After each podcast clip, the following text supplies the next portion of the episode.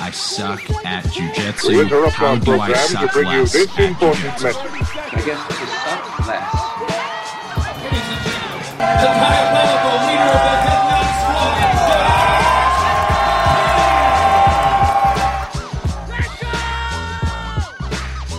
Hey everybody, this is Josh McKinney, and I just want to welcome you to the newest episode of the I Suck at Jiu Jitsu show.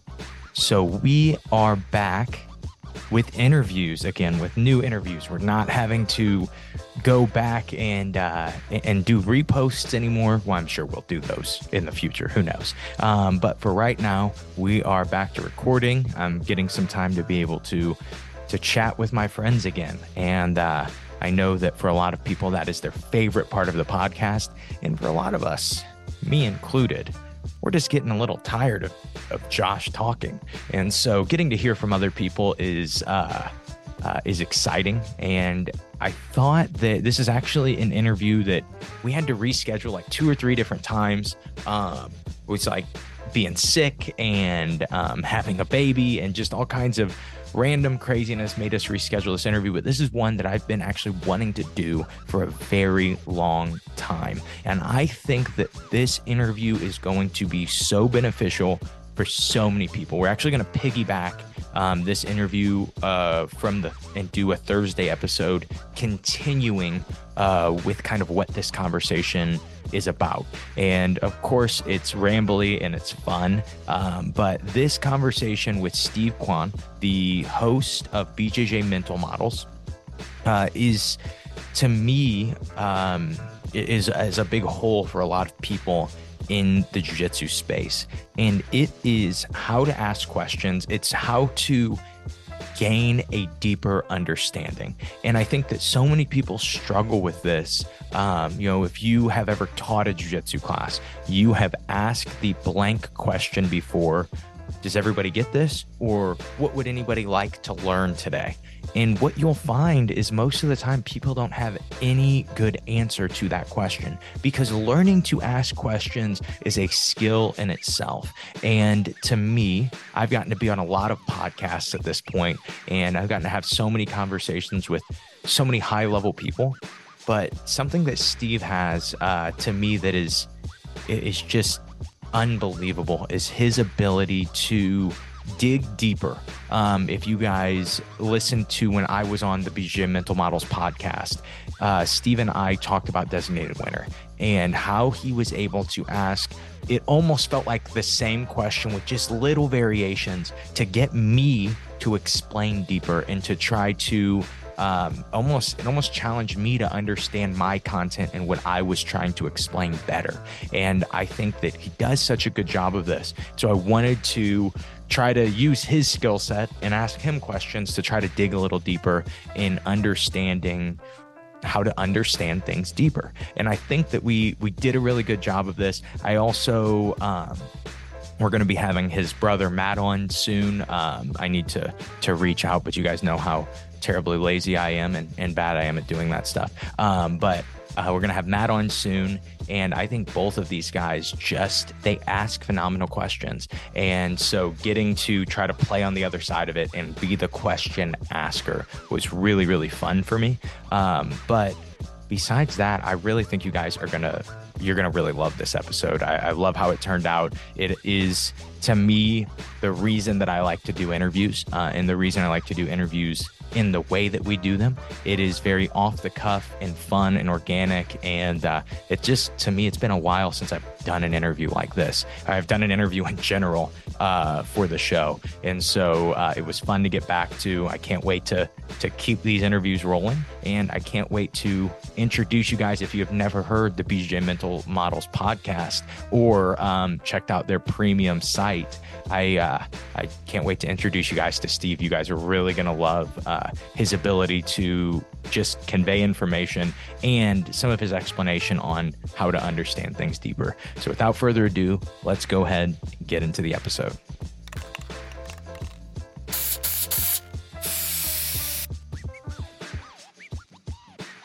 All right, Steve, how are you doing today? I am doing good, buddy. How's it going? Everything is is good on my end. This is my first podcast back in um it's it's probably only been a month, but it feels like forever. Um, but yeah, first one back from uh being on dad duty for a long time.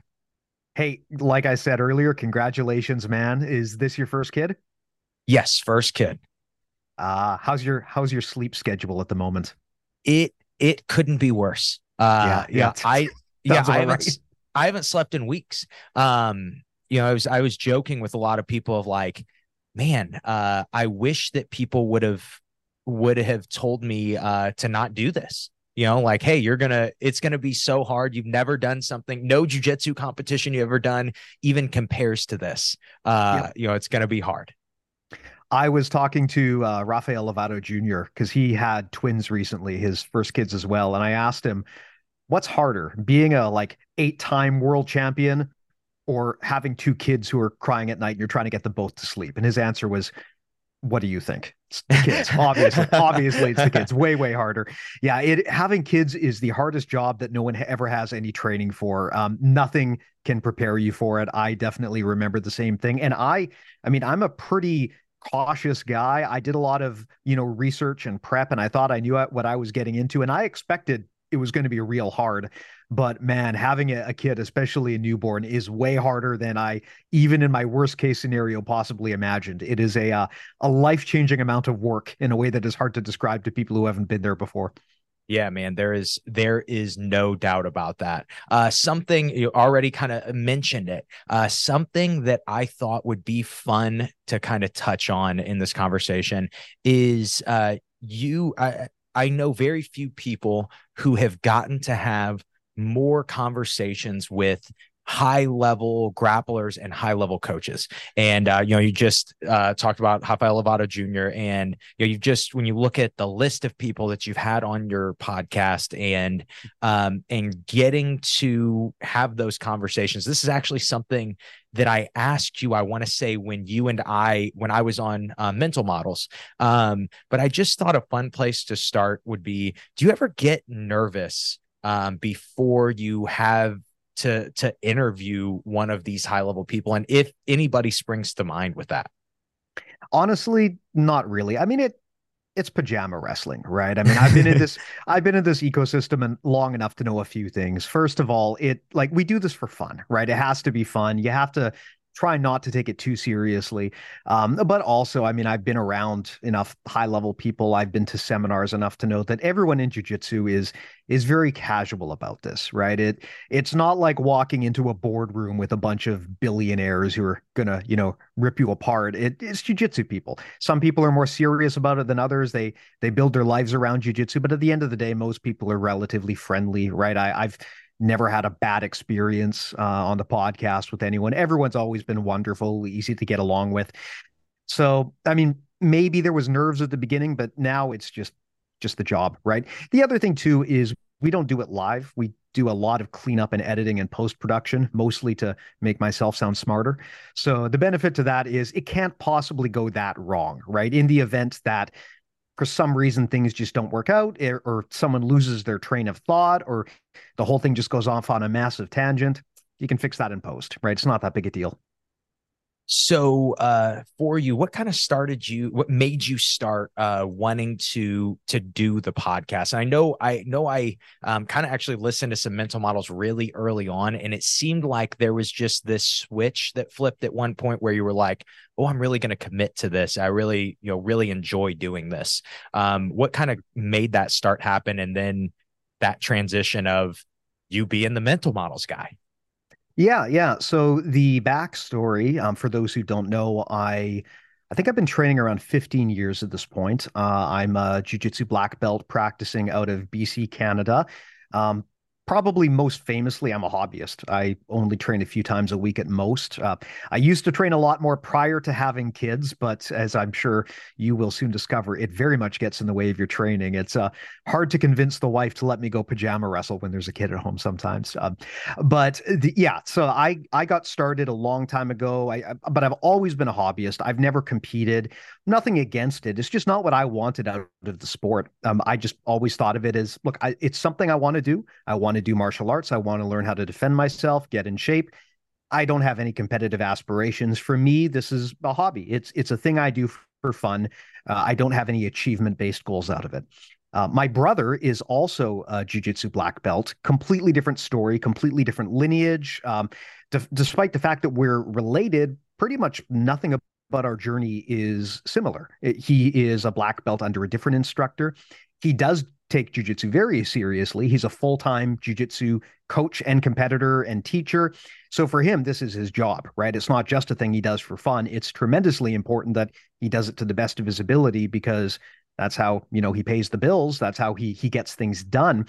But what we found of course, being brothers, we're talking about jujitsu all the time. It's the always the topic of conversation at dinner between the two of us. And what we found is despite the fact that we kind of have these two very different journeys, there are there were things about our approach that were very similar and that was trying to dramatically simplify jiu-jitsu make it just uh, reduce it to kind of the bare bones conceptual framework and that's kind of where bjj mental models came up. Um, it's terminology the whole mental models thing is a, a, term you hear in other fields. Basically the idea is you're looking for big ideas or patterns that you can learn and reproduce and deploy later and just simplify your thinking right? So um, we kind of came up with a, a list at the beginning of just ideas that we thought would be universal to jujitsu. And then after publishing it on a website, we started the podcast and then it just kind of snowballed from there. Uh, I would say that the moment where it really changed from being just a, a thing I wasn't really committed to to being something that became a core focus of my life was uh, when the pandemic happened you know there was a lot of uncertainty um, especially for my brother who is you know as a jiu-jitsu gym owner uh, uh, nothing like nothing can screw up your business plans worse than a pandemic if you're a gym owner right? Yes. so we got we got thinking you know what? We'd always done this for free and basically eaten the cost ourselves of doing the podcast which as you know is a lot more uh, time and cost intensive than people probably assume it is um, but we started a, at the time just a Patreon just to see if we could get anyone to basically throw money our way to help us out during the pandemic. Uh, and I was frankly shocked at how many people were willing to pay to hear my dumbass talk. I, I did not expect that anyone would sign up, uh, and it dramatically exceeded our expectations. So that's when I kind of realized there might be something there. So since then, we we've pivoted and we've expanded, and right now the podcast is just one piece of of what we do. As you know, we've got a whole co- coaching framework. We've got a whole course library that we sell directly to our premium subscribers. Uh, we're not so much on Patreon anymore. We have our own platform at bjjmentalmodels.com. So for me, I would say to, to answer your question, that was the big moment um, was when we started asking for money and I realized, holy smokes, there are actually people who are willing to pay. That very much changed uh, the relationship I had with the work, right? Because once it becomes something that you're making money off of and you realize I could conceivably feed my family doing this, that very much changes your your level of focus and your level of investment in making it happen. Yeah, I, I totally I totally understand that. Uh, something funny. I finally I, I got to uh, meet your brother uh, through you. Uh, in was on his podcast, and so gotten to talk back and forth with him, message back and forth with him on Instagram quite a bit. And something interesting to me is personality wise, you two don't seem that similar to me. You seem we're, to we're seem quite very different. different. Yeah, and you know, uh, you wouldn't you wouldn't necessarily think so if we were in the same room together. I think, but if you get one on one, I mean, we have, like I said, we're very different people. Um, really, the main thing we have in common is jujitsu, right? So mm-hmm. that's kind of the that was sort of the impetus of a lot of the work that I do, and also a lot of the work that he does. Was we realized, well, hold on, you got this one guy who is a pro competitor black belt uh, who runs a gym full time. You got this other guy who like fits in one or two training sessions a week in between his video game breaks. Um, but a lot of the, I, honestly, a lot of the big lessons that we learned throughout the journey was were very similar, and that's kind of where we realized there might be this like unified framework of ideas that are going to be beneficial to everyone, and that's kind of how we got started on what we do.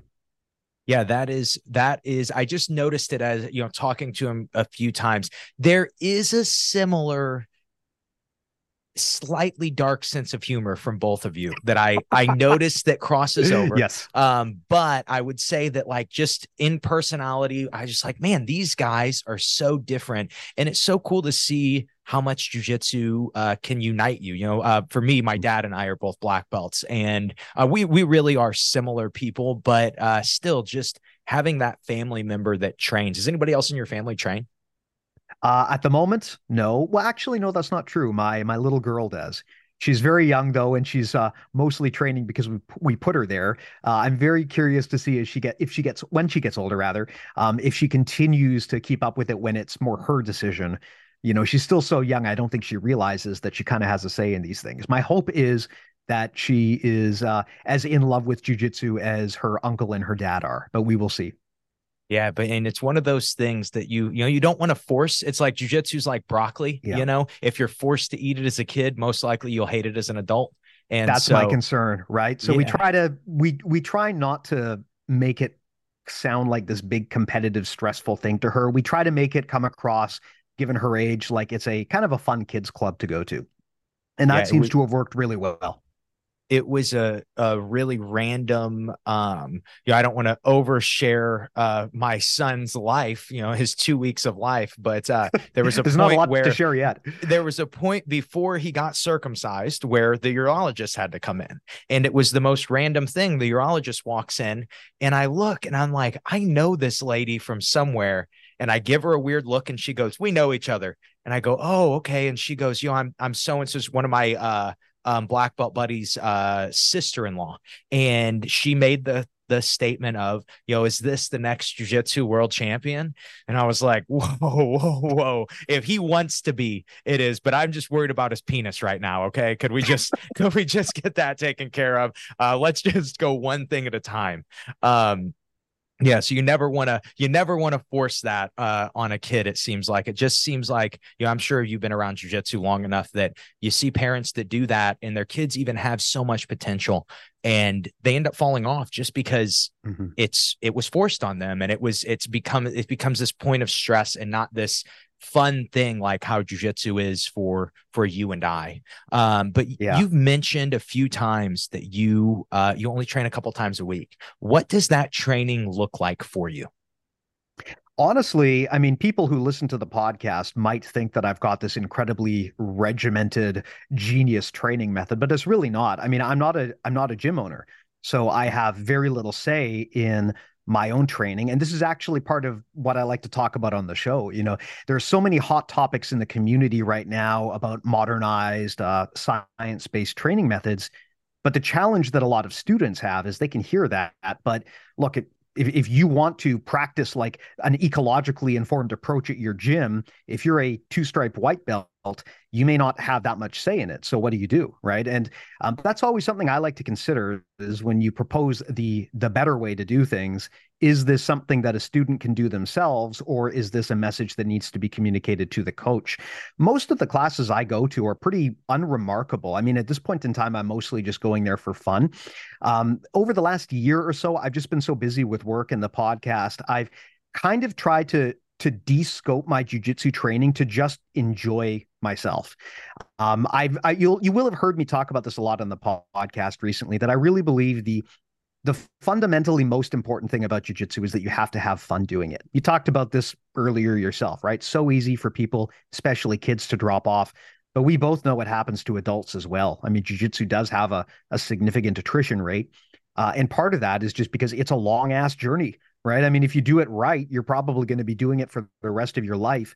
Hard to keep the motivation up the whole time through.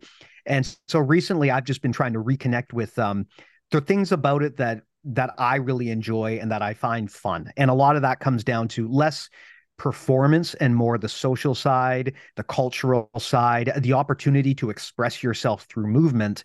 So basically, all of that is a long way to say what I've been doing is I've just basically been dicking around in class. I'm not really tra- taking training seriously. I've just been trying. I've been trying a lot of really weird, crazy, obscure turtle stuff to see if I can make it work. And uh, most of what that's done so far is annoy my training partners. So I, I think it worked. Um, that's basically what I've been doing. But yeah, my my training is not particularly um, like highly competitive or anything like that. I just try to get the most out of the classes that I can and make peace with myself that I'm doing the best with the time I can I can invest into it. A lot of people beat themselves up, right? And they look at they look down the across the class and they see someone there who's training 4 hours a day every day and then they get upset because they're not as good as that person. But I mean, look, at the, at the end of the day, you have to have a healthy relationship with jujitsu. And part of that means understanding, okay, I can commit X hours a week to do this. And I'm just going to get the, the most I can out of that time. And I'm going to be at peace with that afterwards. I'm not going to beat myself up. I'm not going to compare myself to the pros who are training five times more than me. Just within my little box here, am I happy with what I'm doing? And so that that's kind of what I've been trying to do recently. There's nothing more fun than learning the turtle stuff, right? I'm assuming you're uh, Priit and uh, Chris Payne's type turtle stuff. Is that kind of what we're what you've been looking at? I so my my turtle background is a little bit different. Um, I I have a different ethnic turtle background. I don't play Estonian turtle. I play Canadian turtle. It's a oh. little bit different. Um, the back the backstory here though is many years ago. Um, I I observed in training that when I was getting tapped out, it was almost always when someone was on my back. I, it very rarely was I getting tapped from mount or any other position. It was from the back. And after paying a bit more attention to that, I realized it's not actually when they get to my back that I'm having trouble. It is that they are slingshotting onto my back from turtle or something. And then before I know it, they got two hooks in and they're choking me. And I'm like, I'm already done. The fact that they're on my back is not really the problem. The problem is I gave them a clear pathway there to get everything they wanted.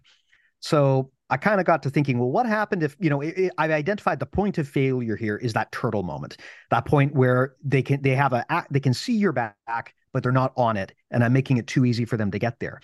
So I started just relentlessly pulling turtle to force myself into that position so that I would be able to build up defense there and just get reps and get practice. And over time, a few things happened. One is I got really good turtle defense but the other thing is, I got so comfortable and so experienced playing turtle that sometimes I can just kind of force people into that position and bait them right? Because you know how jujitsu mm-hmm. people are. If they see your back, they they can't resist. They have to try to take your back. And if you have really good back defense, you can exploit that. Um, and then later, I I discovered Priit and his stuff, and I've kind of been adapting bits and pieces of that into my game.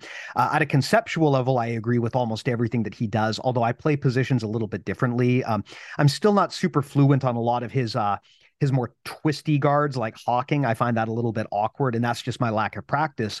But I've spoken to Priit extensively about this, and we we basically share the same philosophical framework, I think, to playing from that position.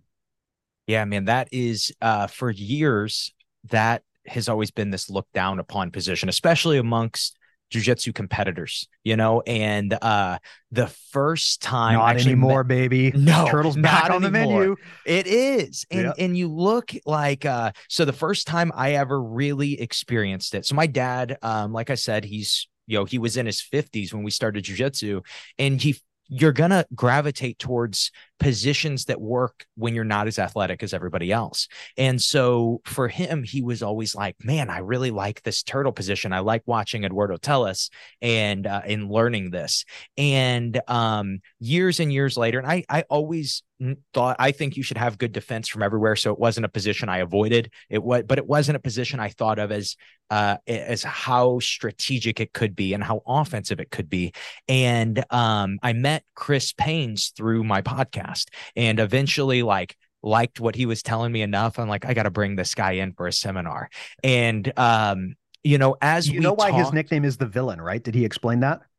Give, give me give me your I mean, because, I've met him before, so I know why ah, he's the villain. Well, it's because, like any villain, he always loses. He's just he sucks. He's terrible. He never wins anything.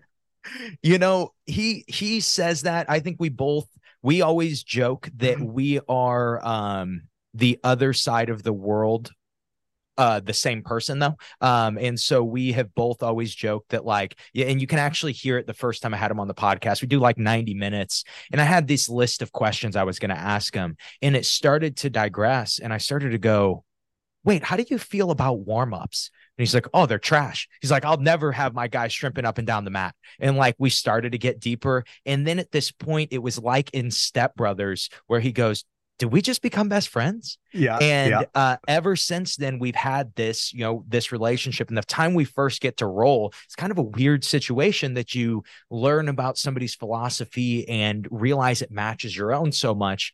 But you still have to test if the other guy sucks, right? And so the first time we get to roll, we go um, just absolutely do like an hour straight. And I think for both of us, we would agree, like, yeah, we hardly ever get submitted by anybody. Uh, and we both generally can submit people at will. And I want to say we have both gotten like two submissions each in an hour, and we rolled straight through in the hour. And it was just afterwards, we just kind of sat there staring at each other like, this, this is awesome. This is so mm-hmm. cool. And for me, I was like, I need to work this turtle position because I would get him in these turtle positions where I expect, okay, I'm going to win. I'm going to submit this guy. And then I wouldn't. And then he would sweep me. He would, you know, he just would do all of the the Chris Payne's villain stuff. And yeah. since then, we've really uh just for my whole school, we've adapted that position. And uh yeah, for me, I just every Saturday I actually like I only work turtle. And so every mm-hmm. round I start in turtle and guys try to smash me and it is to me the most fun day of training. Um, one because it protects my body so much more than when I'm trying to pass the guard and when I'm trying to get submissions. Um, but then also there is nothing more fun about like pulling that piece of cheese away from people when they're really sure that they are going to that they're going to submit you. Um, yeah. And so for you, with all these different conversations you've gotten to have with all kinds of different high level people. Is there anybody who sticks out as um, having more of an influence or an effect on your game in jiu-jitsu? From the people I've spoken Hey guys, Josh McKinney here. I just want to interrupt this podcast and give you guys a little information about what is happening at simplifyingjujitsu.com. So, a lot of people um, have already checked out, have already purchased uh, our efficient strength for BJJ in 15 minutes. This is my dad's kind of life work when it comes to uh, jujitsu strength and conditioning. He's been working on this I, he's been working as a personal trainer um, and uh, a fitness expert for over 30 years, but then he's been working with jiu-jitsu athletes for over 15 years.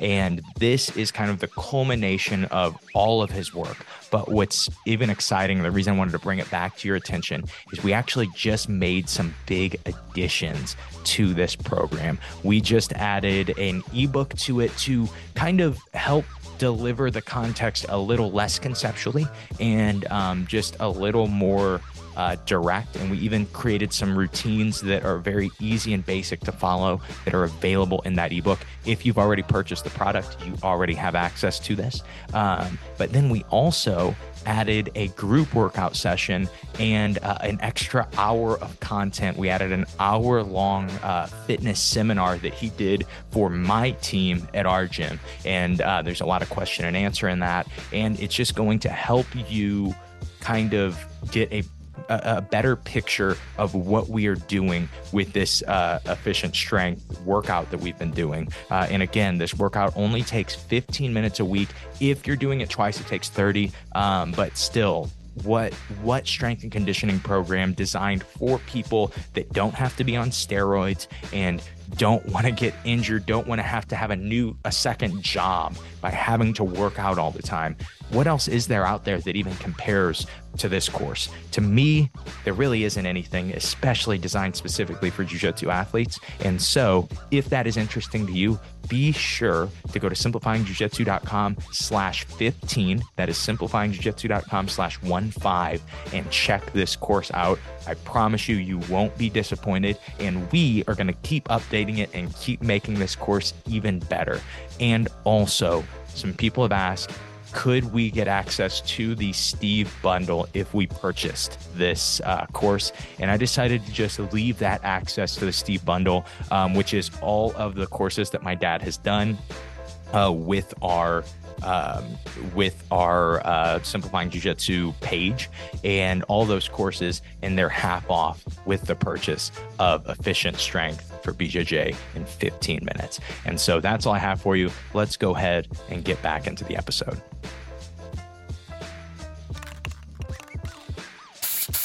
And so for you, with all these different conversations you've gotten to have with all kinds of different high level people, is there anybody who sticks out as um, having more of an influence or an effect on your game in jujitsu?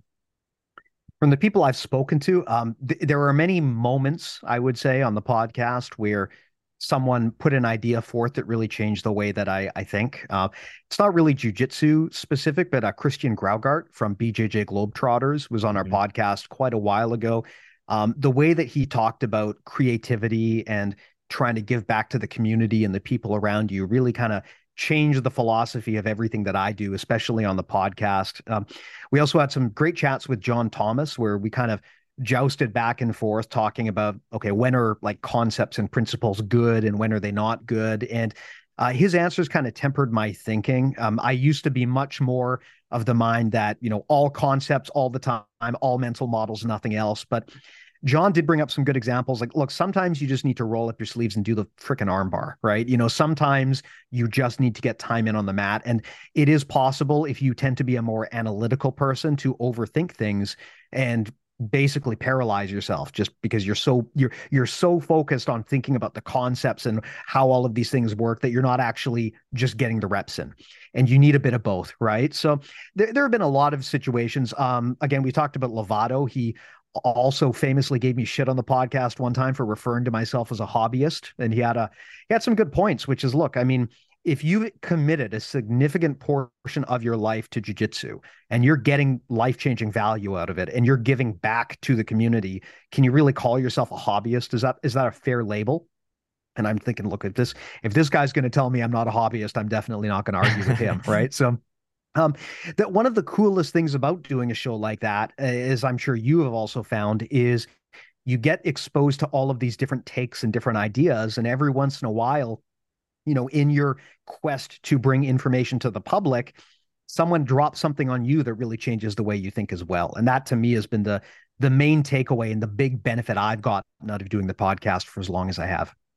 Man, that's that is huge, and this is kind of uh, just how I wanted to segue uh, the main kind of idea that I wanted to talk to you about, uh, and that is when it comes to you know a, a, lot of times I've gotten to experience being on mental models before, and um, you know you really do a good job of having a topic and having an idea that is going to be discussed, but um, kind of the way that you can dig deeper, um, you know, using questions to just dig deeper and get more information. To me, it was um, it was like nothing I've ever experienced, and I've always enjoyed mental models, and so uh, I had assumed that it would be like that. Uh, but I just kind of wanted to start with more of a broad question, and then kind of dig deeper um, on this skill set that you seem to have, and that is, uh, what are some things that you notice uh, people lack in the jujitsu community when it comes to it, whether just asking questions or just being curious in jujitsu in general? Hmm. Um, good question. I mean, I, I would say in terms of curiosity, most people who are knee deep in jujitsu, they're they're curious, right? They there's always something new to learn. Uh, I don't know many people who who have reached a point in their jujitsu community where they just kind of stop being curious. If that happens, that's usually a symptom of a broader problem like burnout, right? Or lost motivation. And so the problem there is usually not curiosity. The problem is this person is just done. They're just they don't want to do it anymore. Um, I would say that the the thing that I try to do from our our show is I try to number one like you said, I always want to have a clear topic. Uh, most people, when they do a podcast or any sort of media like this, they're thinking from the perspective of themselves or maybe the perspective of the guest.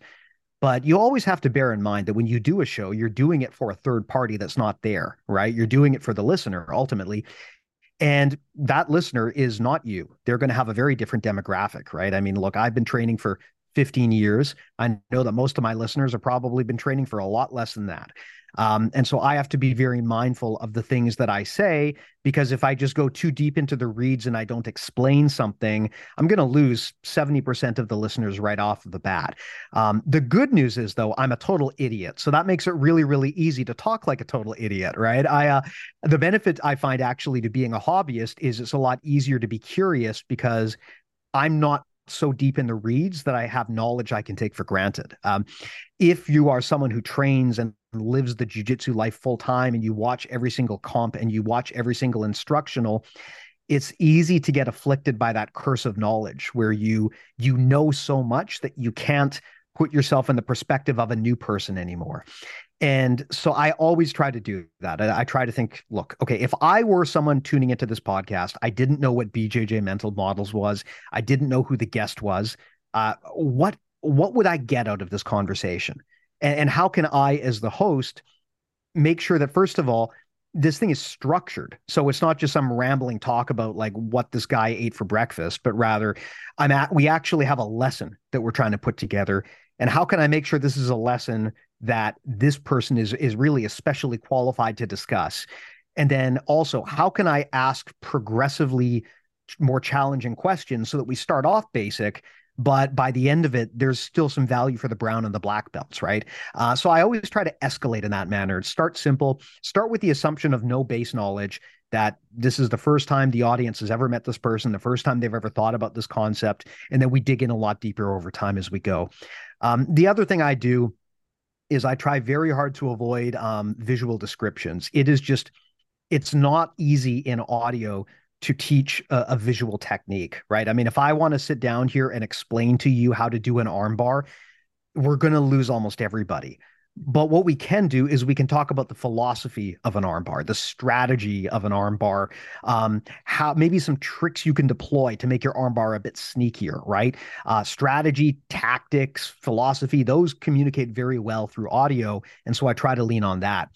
When it gets to the point of, okay, someone doesn't know how to actually do the technique, where do I put my left hand? That is a very difficult thing to do through audio. So I try to avoid those topics if I can. I think something you do well is um, uh, you make sure to you know saying things like you're a hobbyist saying things like you're dumb. Uh, you try to not come off arrogant. Uh, but for me i've dealt with you enough. I know you're a very intelligent person. And so there is it's it can't just be that you're dumb and that's you know or you are ignorant to these ideas and that's why you can dig deeper. It seems to me like there is a level of not being married to ideas to allow yourself to dig deeper. So uh and, and you can disagree with that if if you think that that is is wrong but if that is the case do you have any thoughts on how somebody can, you know, because in jujitsu nowadays, especially, you can't get on YouTube without seeing some absolute, something that says, no, this is the only way to train. This is the only way to think. This is the only way to do, you know, to do jujitsu, or this is the only way to do an armbar. Um, do you have any thoughts on kind of preventing that in somebody's own jujitsu journey, uh, as it seems like you have been able to do? Yeah, I, I actually have a lot of thoughts on that. Um, this is one of the ways that an instructor can really screw up their students by accident, which is by speaking with more certainty than they intended. Um, or maybe they don't speak with more certainty, but it's interpreted that way. I mean, I can give you examples, right? For a long time, I struggled with getting my guard passed. And it took me a while to realize that it was because at some point in time, uh, an instructor had told me, never turn away from the person, always face them, never ever turn away. It's instant death. Don't do it. And so that part of my brain just closed off that I should never turn away. The problem is you can't always prevent that, right? If you are 75% of the way through getting uh, through your opponent doing a leg drag pass on you, by definition, you've turned away, right? Whether you want to or not. So now you've got two choices. Choice number one is try to force a move that isn't going to work, like trying to regard. Very, very hard to do a traditional regard if someone is leg dragging you. Or number two, embrace the possibility that there's a whole world of other techniques like turtling away right so i i completely neglected that part of my game for a long time because i had been told at some point don't ever do this full stop and i think um, instructors can very easily just in in their desire to just get the message out there they can sometimes come across as being more absolute than maybe they intended and i think students also have the tendency to interpret things as absolutes when it wasn't intended to be done that way so, um, you know, I, I remember there were cases in the past where an instructor told me, if you're on bottom side control, get an underhook. And so for a long time, every time I was on bottom side control, the only thing I would try to do is get an underhook. And 80% of the time it just wouldn't work. And I thought I was doing it wrong. And it wasn't until I got way more experience that I realized, okay, what my instructor meant to say was in this particular situation where the person is at this, you know, their body is this high up on you, then you can go for the underhook. It's not a, it was not a blanket statement that, you know, whenever you're in bottom side control, go for the underhook. There's, there's context, right? And I, I think that instructors would be very well suited to remind their students about that because it's so easy for people to think that there's just there's always a right answer. You know, if you know the right technique, you can always get out. That's just not the case. Context matters so much in jujitsu, um, and I think we always need to remember that there just there are no absolutes. Right? Everything is relative. Even very common sense advice that sounds like it should always be true. There's going to be some exception. I mean, I, as an example, in the early days of the podcast, you will hear me talk extensively about the importance of, of taking the inside channel, right? Going for underhooks, going for the inside position, getting between their legs. And I would tell people this is this is what you always want to do. And then I started seeing people like Lachlan and Margot Ciccarelli go around the outside. Now, that's not really a strategy that works great for me specifically because of my body type. But I'm not going to tell Lachlan and Margot that they can't do this, right? They found a way to make the outside attack work. So that was I, an example of where I was proven wrong, right? I thought something was an absolute, uh, and it turns out it's not, right? It's just one option out of many. So I, again, it's like you said, just nuanced thinking, right? Just not thinking in absolutes and understanding there's always an exception to the rule. Sometimes there's more exceptions than there are actual rules. And that's one of the fun things about jujitsu is it's just so chaotic, right? So many things can happen. You never really know what's going to happen next. So, kind of that being said, what is you know when we're looking at concepts when we're looking at mental models um, for you personally what are what are the ones that you're trying to apply what are the ones that you're trying to or, or how do you decide on you know hey this this big idea is something that i want to pursue and that i want to to try to figure out.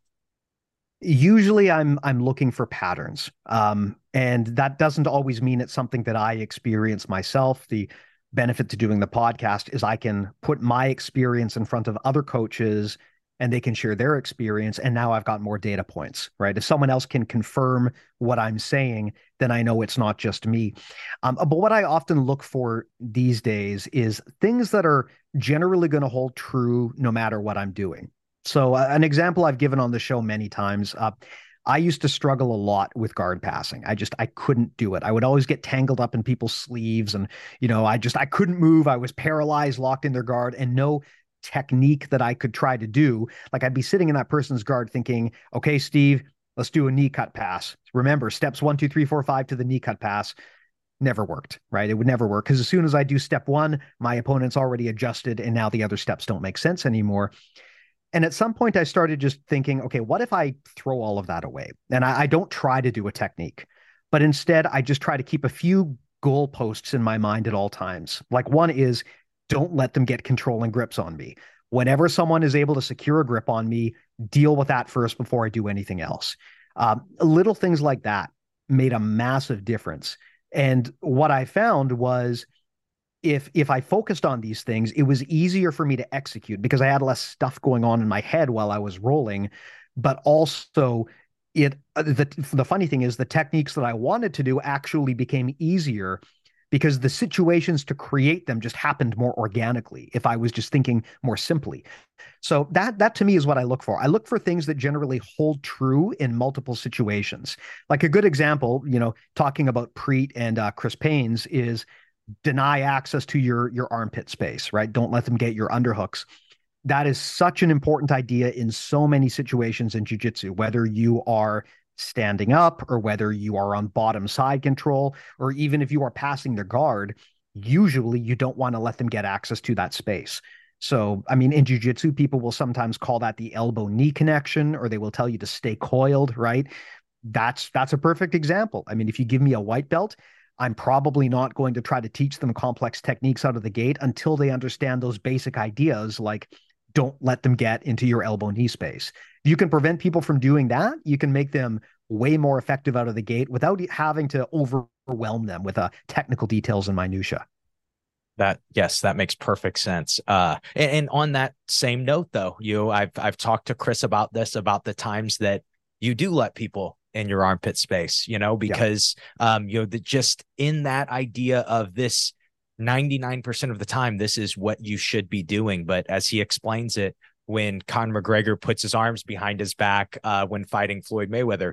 Obviously, you should have your hands up. You should be protecting your chin. But when you become great at striking, you know when you can open up your chin to hopefully open up some other space. It's the same kind of with the elbow knee space. So that does to me make uh, uh, just completely perfect sense in that. Um, maybe kind of a step back on this when you are uh, for your podcast when you are preparing uh, your questions for a guest how does that kind of look? Is this something that you have this list of questions that you are gonna that you're gonna ask? Or is it something that as you don't understand you say hey i want to dig deeper into this so the way that i structure a an interview is almost the same as the way i structure a, a roll or going to a class honestly. Um, I come in with some broad goals about what I want to do, but I try not to be too specific. I try not to orchestrate the whole thing and script it, right? First of all, because if I script an interview, everyone's going to know it's scripted, right? Scripted mm-hmm. interviews just hit different. They don't feel natural and, and organic. Uh, it's not necessarily a bad thing, right? Like if you listen to an audiobook, that's scripted, still awesome, mm-hmm. right? Nothing wrong with it. But a podcast allows you to convey knowledge in a way that is organic and natural. And for a lot of people, especially people like myself, it, it, we find it easier to learn that way. So it's really important to me to keep things organic and natural. Um, it's much like how, you know, if you're doing public speaking, the advice that you'll often be given is don't try to recite every word from memory because something's going to go wrong right? And you're going to forget something and then you're going to just completely derail. But also things can happen right? If there's a q&a period you can't always script that. You don't know what's going to happen. So normally when you're preparing for a speech people will tell you to know your big talking points kind of have an idea of what you want to say but reserve the right to be flexible in your approach. Um, and that's basically what I try to do on the podcast. I will, when someone's coming on, the first thing I do is um, I ask kind of three questions to myself when I want to do an episode. I ask, okay, what's a topic that I can do that that would be really helpful to people? Number two, uh, has that topic been done to death already? Because I, I don't want to, you know, have the same conversation that's been had 30 times elsewhere. That's always a, a trick with a lot of guests that do a lot of media, right? I mean, I don't want to have someone on to talk about something that I know my listeners may have already heard them have the same conversation 12 times somewhere else. But then the third thing is I want to know, okay, who's the guest? That can be uniquely qualified to have this discussion with me. Someone who's passionate about it, who knows about it better than anyone else, who can communicate the ideas well. And so I'd, I'd, say that's a big difference between what I do versus what a lot of other people do, which is I often don't plan an episode with a guest in mind. I have a topic in mind. And then based on that, I pull my community to try to figure out who would be the best guest. So when you came on our show, for instance, um, you came on because I had had uh, Taylor Biaggi on, and she had talked specifically about designated winner, which is a fascinating concept. I, have never heard anyone else vocalize that. And I asked her to tell me where did that come from, and she told me. And I thought, well, now I got to have this guy on, right? I mean that. Uh, so that to me is is I guess one thing that's different is I lead with a goal in mind. I do the same thing when I train, right? When I when I go into class, I have a broad goal for what I want to do. Uh, I try not to get too specific about it because you can never control what's really going to happen in a roll, right? Um, but I might just have something very basic in mind. Like today, I want to work on uh, untethered guard retention. So maybe I want to be playing butterfly guard. I want to be playing uh, shin on shin or instep guard or whatever you call it. And so my goal is to try to move into that position when the opportunity presents itself. And when I get there, my goal is to not hesitate. I just want to go boom right to a sweep. Um, that's kind of all I go into class thinking about and then afterwards i reflect and if i did well that's awesome. If i if something didn't work as expected i change it for next time. And i do the same thing when structuring a podcast interview right? I come in with this very ba- broad goal and then from there i reserve the right to change it on the fly because sometimes people just say or do very interesting things. And i i always want to reserve the right to stop pivot and adapt if they touch on something that i think is really worth covering. So when you are, uh, and I just kind of want to dig just a little deeper on this, um, and then I have a few more random finishing questions to ask you uh, more about I think my curiosity. Uh, but uh, when you are deciding to pivot, is there anything, you know, and this doesn't have to be on a podcast, this can just be a, a general conversation where you are just trying to gain a deeper understanding.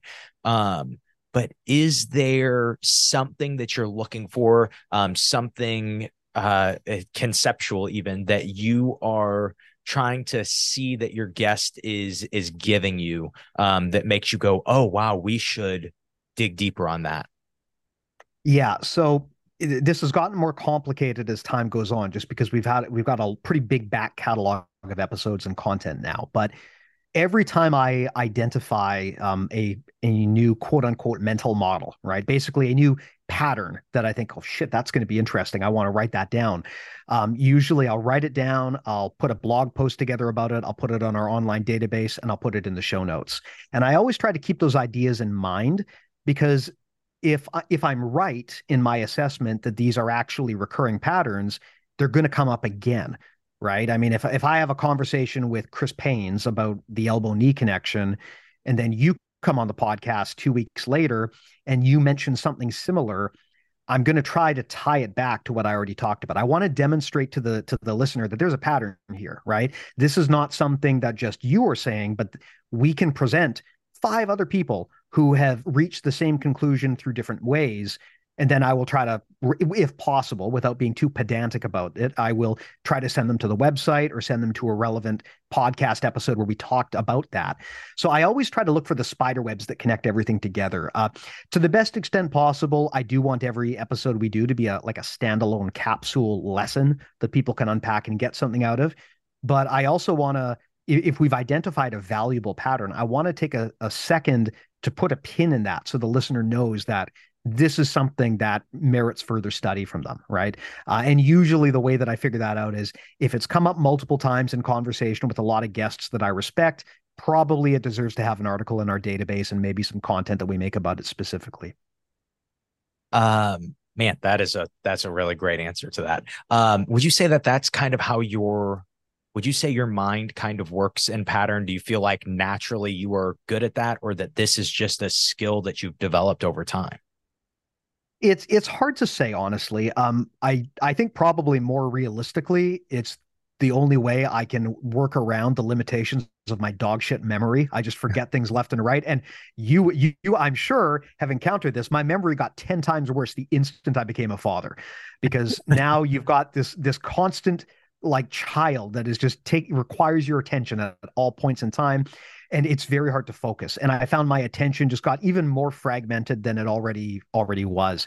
The big challenge i have these days is i'm like the guy from memento right? I'm just constantly forgetting things. I got to write it all down.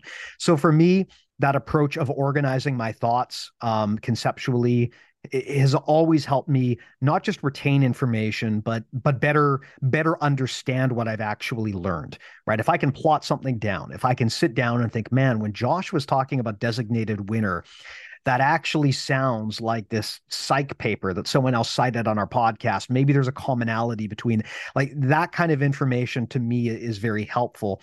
Uh, and interestingly speaking of psych papers i mean from a from a human psychology standpoint if you take the time to do that and actually map out your thoughts, it improves your your understanding and your ability to retain and retrieve that information later right? We call that effortful retrieval. The idea being that um, you know the, what part of the reason you would do things like take notes it's actually not because you're ever going to consult those notes. If you're if you're like most people when you take notes you'll probably never look at them again but that's okay. The practice of actually taking notes forces you to spend a moment deliberately thinking and retrieving that information from your brain and strengthening the pathways, right? So next time you got to think about that, it becomes even easier. That's a, a great trick actually for instructors, right? You don't want to make things too easy for your students because if you just spoon feed them answers and they don't have to work for them, they, they simply won't rem- remember that info or be able to apply it.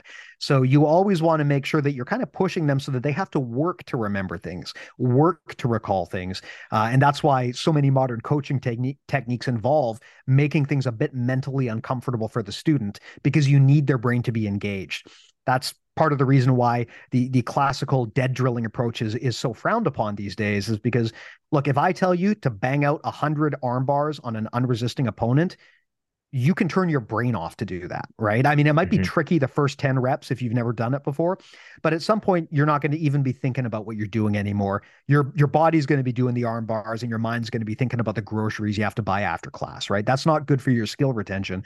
So, as a coach, we want to structure things so that people do have to think hard about what they're learning and that actually helps them retain that info.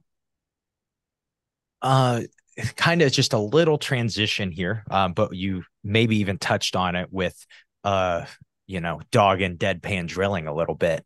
Um i just kind of wanted to get some of your current thoughts. I know you have um on your podcast kind of done a very a, deep dive on the ecological approach uh in, in jiu-jitsu and constraint based training and um, I just kind of was curious as to what your current thought of of the ecological approach is, its uses. Is it something that you know you think that we should drop everything and just all go ecological? And just uh just your opinion on that. Uh, how much hate mail do you want to get here? Because I can. oh man, I I, can, I, can I only get hate mail, mail. for you here. Okay. okay. I, Uh, well, okay. So, for I guess before we dig into that, uh, do we need to explain what we mean by the ecological approach? yes, Is- go is ahead. And, okay. Go ahead. Okay. I, I will give my my very brief layman's explanation of what this is, um, because most people who engage on on Reddit or follow prominent people, they will have probably heard something about the ecological approach, and it can be very hard to wrap your head around what this means. I will attempt here to explain it simply. Uh, I am not a scientist. I am not well, super well versed on this. I reserve the right to be wrong, but this is my working understanding. Um, the way that I like to think of this, right? I, I'm going to assume that everyone here has seen The Matrix. You know that scene where uh, they're, they're Neo is learning kung fu, and they basically just like plug a thing into a, the back of his head, and they press a few buttons, and suddenly he learns kung fu. It's just like uploaded into his brain. All that the ecological approach really says is human beings can't learn that way, right? It doesn't work, right? I can't just download the info out of my brain and put it into yours. Um, it just we won't learn that way. At least we won't learn movement that way, right? Maybe if we're talking about things to memorize is a bit different, but if we're talking about how to perform something that your body has to do, it's not going to work. And there's a bunch of reasons why, right? One reason is we're just we're different people, right? If your arms are longer than mine, if you have a different athletic body composition than me, we might have different ways of, of doing that move. But the other thing that many instructors often fail to take into account in their teaching is look, techniques only work if you can do them against a resisting opponent. I mean, yeah, I can sit there and do 10 dead reps of an armbar against you, but as soon as you start trying to defend, things get so variable that there's really no way that you, as the coach, can give me all of the instructions I need. You cannot just download all of that into my mind like Neo in the Matrix. I have to practice myself. I have to feel it myself. I have to get experience getting different looks and different feels, right? Like what happens if you figure for your arms to block it? What happens if you try to hitchhike? What happens if you bridge and stack me? What happens if you're a giant? What happens if you're small? All of these things I, I cannot learn from someone telling me. I have to learn by doing it myself. That's all really the ecological approach says is that human beings, when, when we learn, it's not just about what what we quote unquote know in our brains. It's about how we we work with the environment. The the environmental context changes everything, which is why dead drilling is is generally a problem, right? If your opponent is just resisting, you're you're basically doing like you're cro- you're basically doing CrossFit at that point, right? You're burning some calories doing that armbar rep, but it is completely divorced from how a real armbar would look. So ecological coaches will structure their classes so that they're less reliant on, you know, I tell you the 10 steps to do the perfect armbar, but rather I put in some constraints and some guard some guardrails so that you're probably going to figure out the right way to do it yourself. Now, where this gets confusing is some coaches will make it sound like their their students are all just spontaneously inventing techniques on their own, right? So like no, and be learning eco doesn't mean that your students are all going to like invent the gogoplata independently on their own. But it just means that as a coach, you try to put them in positions and you give them guidance where like an, an arm bar is the likely thing that's going to happen here, right? Or you give them some high level guidance, like your job is to separate this person's arm from their body to pull it free. The other person's job is to keep it there, and you just practice and play. And the coach's job is to enforce those constraints. So whenever someone is kind of deviating from what you want them to learn, you kind of manipulate the constraints to push them back towards it, right?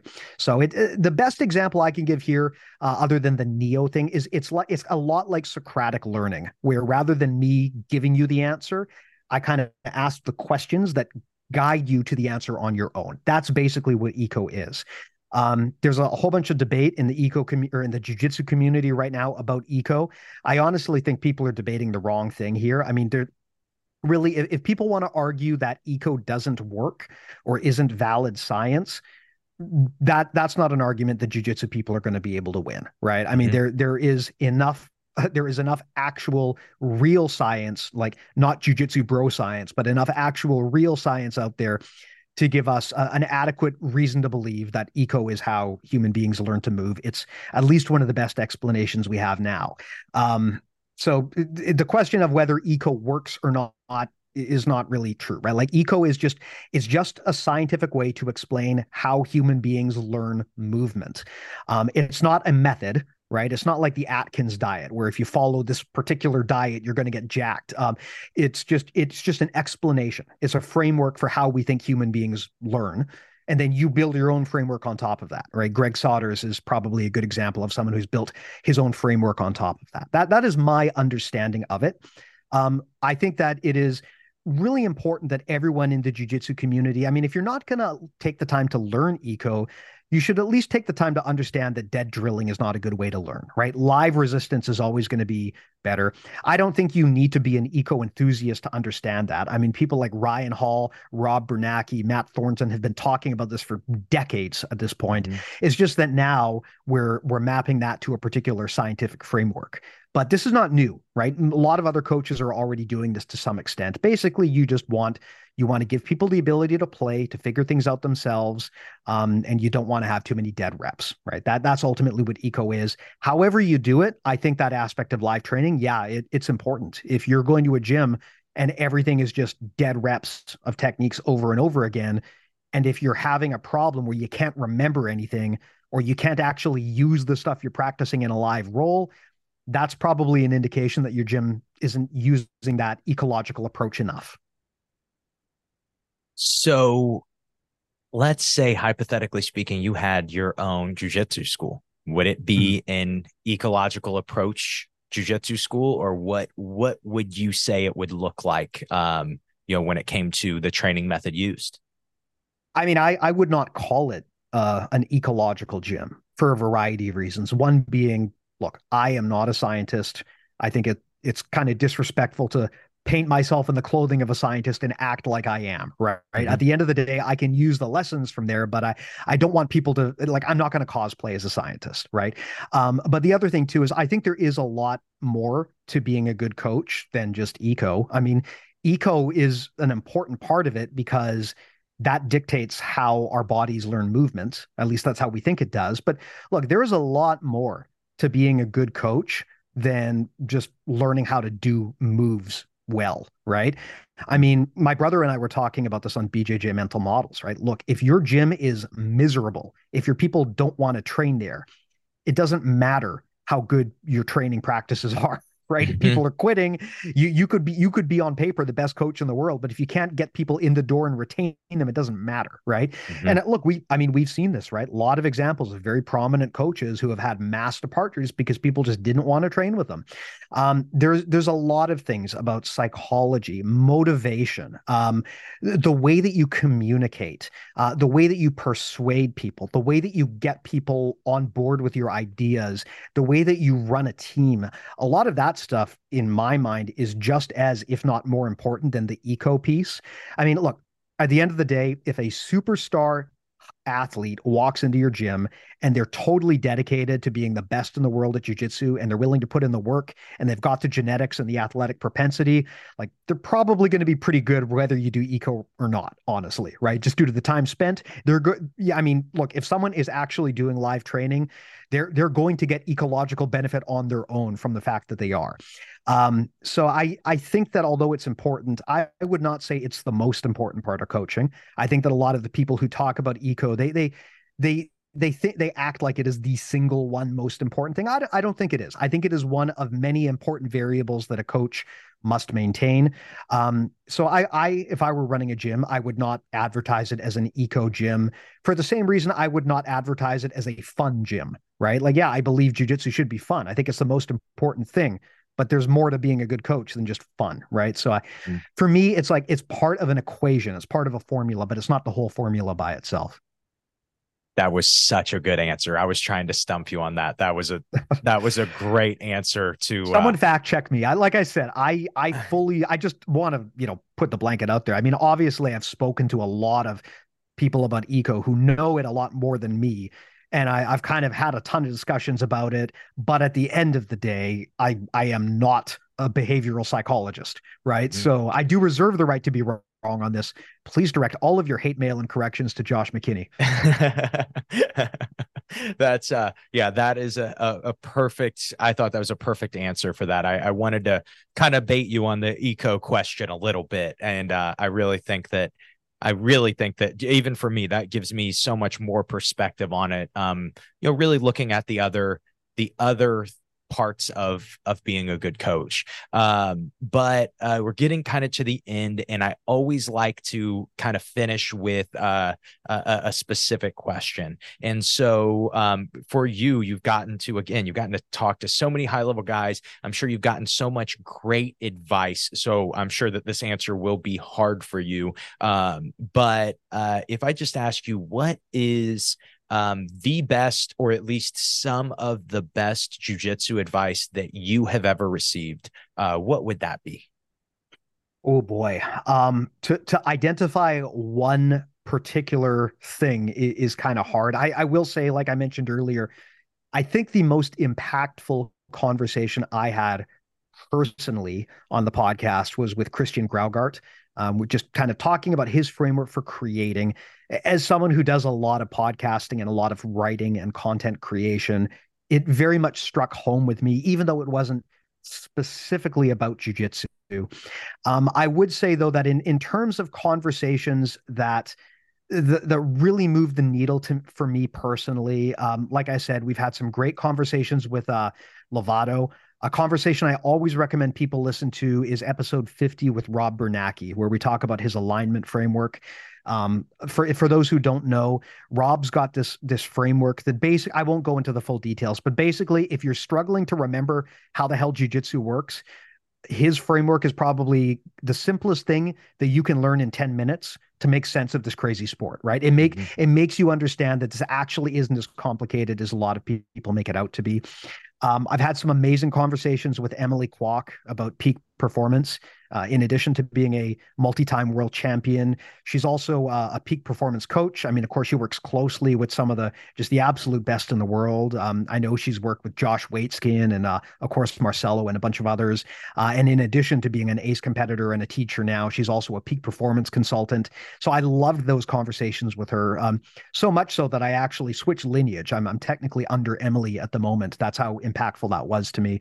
Um, so I, there's just been a bunch of great conversations. I also tend to like the conversations that are more cultural. You know, when we get a chance to uh, do something that I think might actually help the community. Um, like we've had some we've had some really raw episodes honestly about um, depression uh, and misconduct and, and just uh, other really heavy subjects um, not necessarily fun listening but I, i've had people just really kind of open up and and share their story on on the podcast in a way that really meant a lot to me personally i if we can put out anything that's going to improve the jiu-jitsu world out there and make people's lives better that to me is always that that is the best thing that I could possibly do. And if I've ever done that, then I, am just absolutely thrilled about it. And I would say some of the conversations we've had, I mean, uh, about things like sexual abuse and just uh, cultish behavior in gyms. Um, some of the conversations we've had about depression, right? During the pandemic, we had uh, Dr. David Lay, uh, black belt uh, out of New I believe Albuquerque, New Mexico, and also a really well known clinical psychologist. He came on and just had an amazing talk with us about depression and jujitsu and how to break out of depressive cycles. And that kind of stuff ultimately really stuck with me. That's the kind of stuff that I quote at family dinners, right? Uh, so to me, I'd say that's those are the kinds of conversations I've had that were the most meaningful to me. Man, uh, another another great answer. Um, is there anything you want to say to finish? I mean, I just want to thank you so much for everything you do. I, I th- want to thank you for having me on here. I mean, finally, I suck at jujitsu. That's a podcast I am qualified to be on, so I greatly appreciate it. Um, I want to thank you for being such a great rep to the community, for pioneering really cool collaborative ideas like designated winner, for hanging out with my brother, and you're basically a friend of the family at this point. For for helping my customers as well, right? I mean, you do rolling reviews for uh, our premium guys and girls, and I really appreciate that too. So, just want to throw it back at you. Thanks for everything you do, Josh. Man, thank you so much for being on the show. I really, really enjoyed this conversation. Me too, man. Anytime.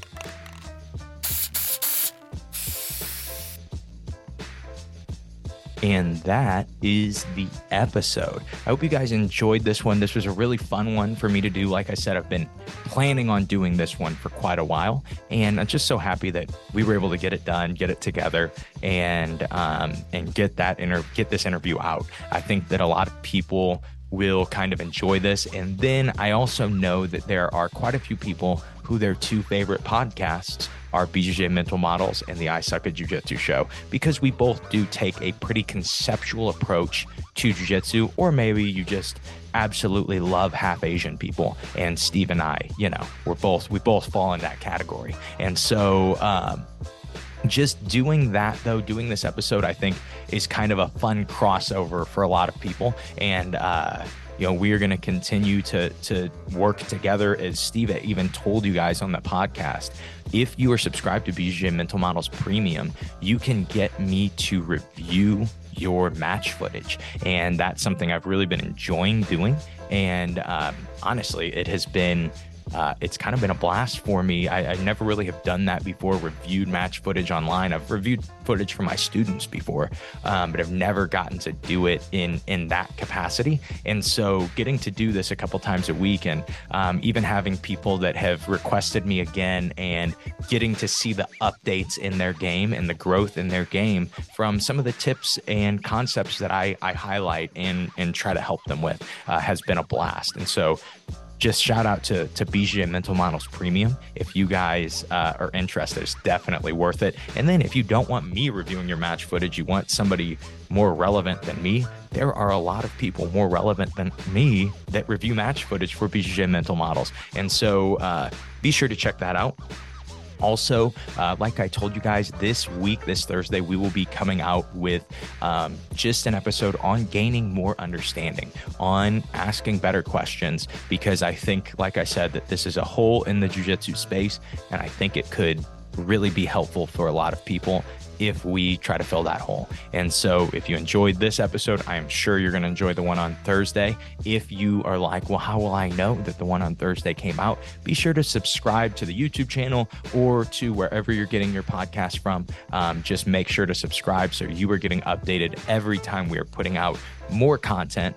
And lastly, make sure if you are not subscribed to the YouTube channel, if you like learning jujitsu more efficiently and effectively, and just like how we do on the I Suck at Jiu-Jitsu show, you like it tied into people having fun doing jujitsu and uh, some good humor with your jiu-jitsu learning just to keep you entertained and to keep you engaged. That's really what we've been focusing on on the youtube channel. Um, producer bryce allen has just been killing it lately on on the YouTube channel, putting out so much content. Uh, if you really if you include the the podcast, we are putting out content almost every day of the week at this point. And of course, it's on YouTube, so it's completely free. And so you guys should check that out. But that is all I have for you guys today. I hope you enjoyed today's episode. Uh, I hope that you guys sign up for all of the different things that I have shouted out on this episode. And most importantly, I hope today's episode helps you guys suck just a little bit less at Jiu Jitsu. Have a great day, guys.